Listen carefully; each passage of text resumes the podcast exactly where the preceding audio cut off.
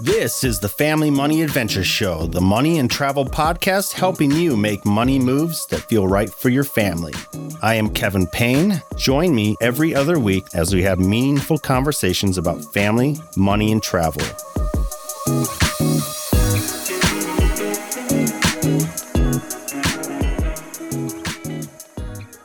Parents, have you ever planned a trip just for you and one of your kids? Or maybe a solo trip with more than one of your kids? Today, we're talking about how to plan solo travel with your kids. When I was around sixth or seventh grade or so, my dad took me on a week long camping trip out east.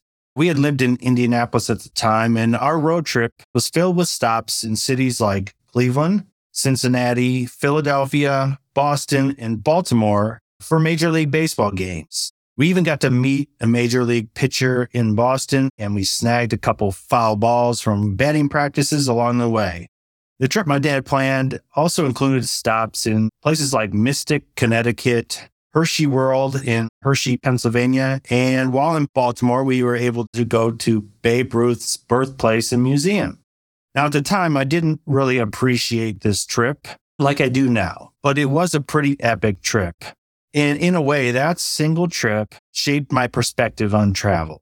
And that's something that I'm trying to pass along to our kids. One way that we do this is by occasionally planning trips, either with just one of our four kids or maybe a couple of them at a time. This is usually on top of our normal travel schedule, so no one misses out. Now, travel is one of our family values. It's something that we prioritize in our budget it's usually on these trips, it's either myself or my wife, depending on our schedule, traveling with one or more kids so that there's someone home to handle everything else that goes with being a family. Now, there's several benefits to traveling this way, planning out solo travel with a single child. Whether you're a single parent or dual parent household doesn't matter. Planning solo trips with your kids is a great way to connect one on one with your child and also to craft an experience that they will enjoy and probably remember for the rest of their lives. Another benefit of solo travel with a kid is that it prioritizes your child. The solo trip gives your kid a chance at your undivided attention. There's no siblings to fight for attention with. There's no work schedules, phone calls, or all the million other things that get in the way. It also is a great way to take into account their interests. Now, we usually either include our child in the planning of a trip, or if it's a surprise, we plan around something that they love, whether it's experiences that are on their bucket list or specific destination in mind. It's also a great bonding experience. Experiencing these travel moments together can help bring you closer to your child and help maybe each of you understand each other better. Now, if you're thinking about planning a parent child solo trip soon, here are some tips that will help you plan an unforgettable adventure for you and your kid. These tips can also apply to almost any family vacation scenario, but they're especially helpful for solo travel with a child. Tip number one, we already kind of mentioned it, is to set a budget. For us, everything starts and ends with a budget. Now we value travel and we place a priority on travel in our budget. The last thing we want to do is return home after a trip and there's a pile of credit card bills with vacation expenses that we have no way to pay for. Now, if you've been setting aside money for travel, then you have a good idea of how much you should budget for your solo trip. Depending on where you're traveling to and your travel plans, you may need to do a little advanced research to get an idea of average costs of hotels, airline tickets, or other transportation costs and experiences you're probably still going to have some expenses in the end that you didn't account for, but by having a budget, it can help you avoid taking on a ton of debt just to travel. We discussed how to create a travel budget in episode two. I'll leave a link in the show notes so you can listen. If you're not in a place financially to plan a big adventure, that's totally okay. Start small. That's what we did. Plan a day trip or maybe a one tank road trip to a local or regional destination that's what we used to do. And actually, that's something we still do to this day. All of our teens, one of their favorite experiences almost every year is going to a place called Geneva on the Lake. It's a nice little city in Ohio along Lake Erie. We go there and there's this strip of stores and restaurants and all these things. And we just spent hours playing video games in the arcades, eating burgers and milkshakes, and honestly, just people watching. It's a little over an hour's drive from our house, and it's an absolute blast without spending a lot of money. Tip number two, plan with your child in mind. One of my gifts, or maybe you uh, want to call it a love language, is gift giving. I have a knack for paying attention to small details or cues from my loved ones, things that they mention that they like or that they want to experience or do. Maybe it's even just body language. I can just tell that they're interested in something. And what I do is I make a mental note of that. It's just who I am, but it's something that any parent can do, especially when planning a trip. Now, our oldest daughter in high school developed a love for musicals, especially Dear Evan Hansen. And then our oldest son, he somehow became a New York Yankees fan. So I surprised them one Christmas morning with a spring break trip to New York City with my wife. And they got to go explore the city and also go see Dear Evan Hansen in person on Broadway. Now, a couple years ago, I took our younger baseball loving son on a quick adventure to Chicago to see the Cubs play at Wrigley. And our youngest daughter, she dreams of working on a cruise ship one day. So last Thanksgiving break, I took her on our very first cruise and we had a blast. Even if you don't necessarily choose a destination based on your child's interests, you can plan experiences in that trip that align with what they're into. Tip number three, research your destination. Have I mentioned that I love planning travel? It's actually one of my favorite things to do, honestly. And it's almost as, as much fun as the actual travel experience for me. Once you have a destination in mind, or at least a basic plan, start doing your homework.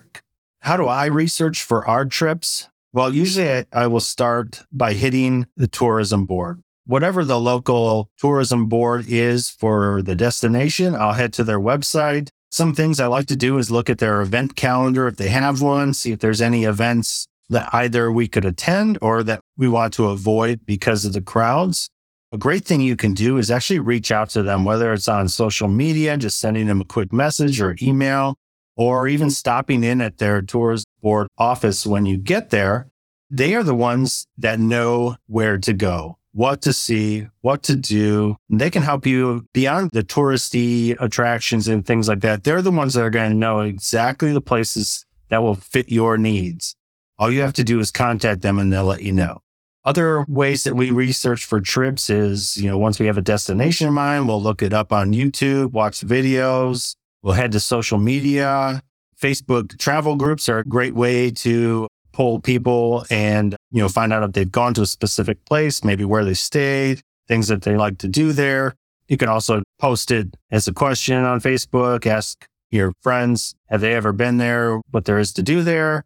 We also watch a lot of reels and TikTok videos. There's a lot of tips there.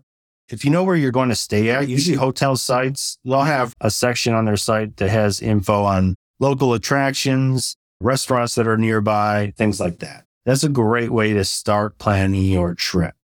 Tip number four, get your child involved. Have your kid help plan the trip. I promise you that this will enhance your trip tenfold. Perhaps they have a place in mind they would like to visit. And if you already have a general idea of where you're going, have your child help plan some of the experiences during that trip.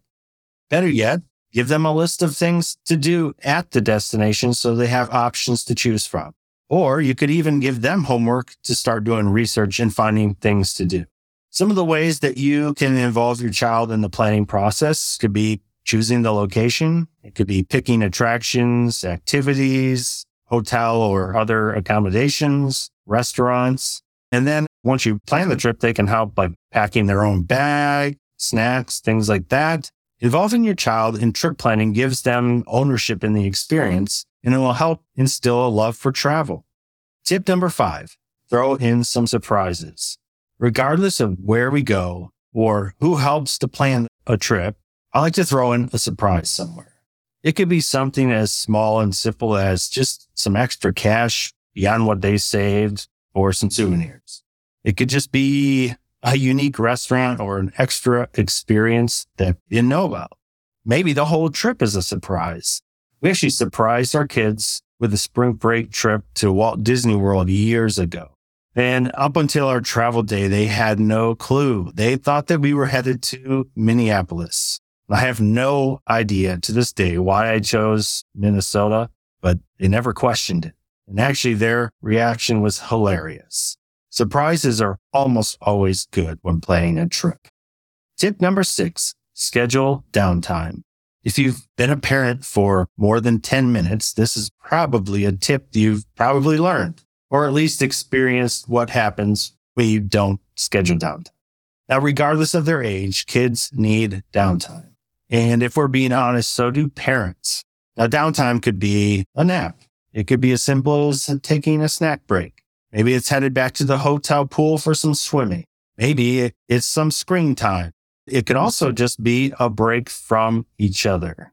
You know, there's only so much that your brain and your body can take in at one time.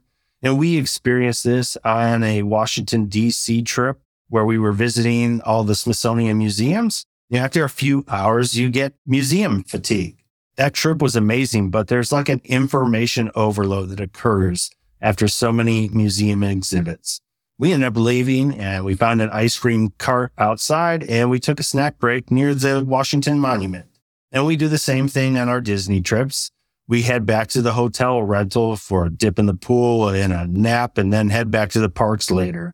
Schedule downtime for your trip to ensure that it actually happens. Consider it a preventative measure and be flexible if you need to go off script with your plans. Look for cues that your child or you needs a break. We all crave downtime at home. So it makes sense that we need it when we're traveling too. Now, our solo trips with our kids have been a blessing for us and our kids. And honestly, they are some of my favorite travel experiences. They may not realize at the time how cool it is to travel to a certain destination or even appreciate the work you put in to plan and pay for the trip. I promise you they will eventually. Again, work with what you can do now. If it's a local adventure, awesome they get to experience and connect with their own city or state, maybe see some stuff that they didn't know existed in their own hometown. If and when your budget allows, add in some bigger experiences. Kids don't understand how much anything costs anyways. They'll only remember the experience.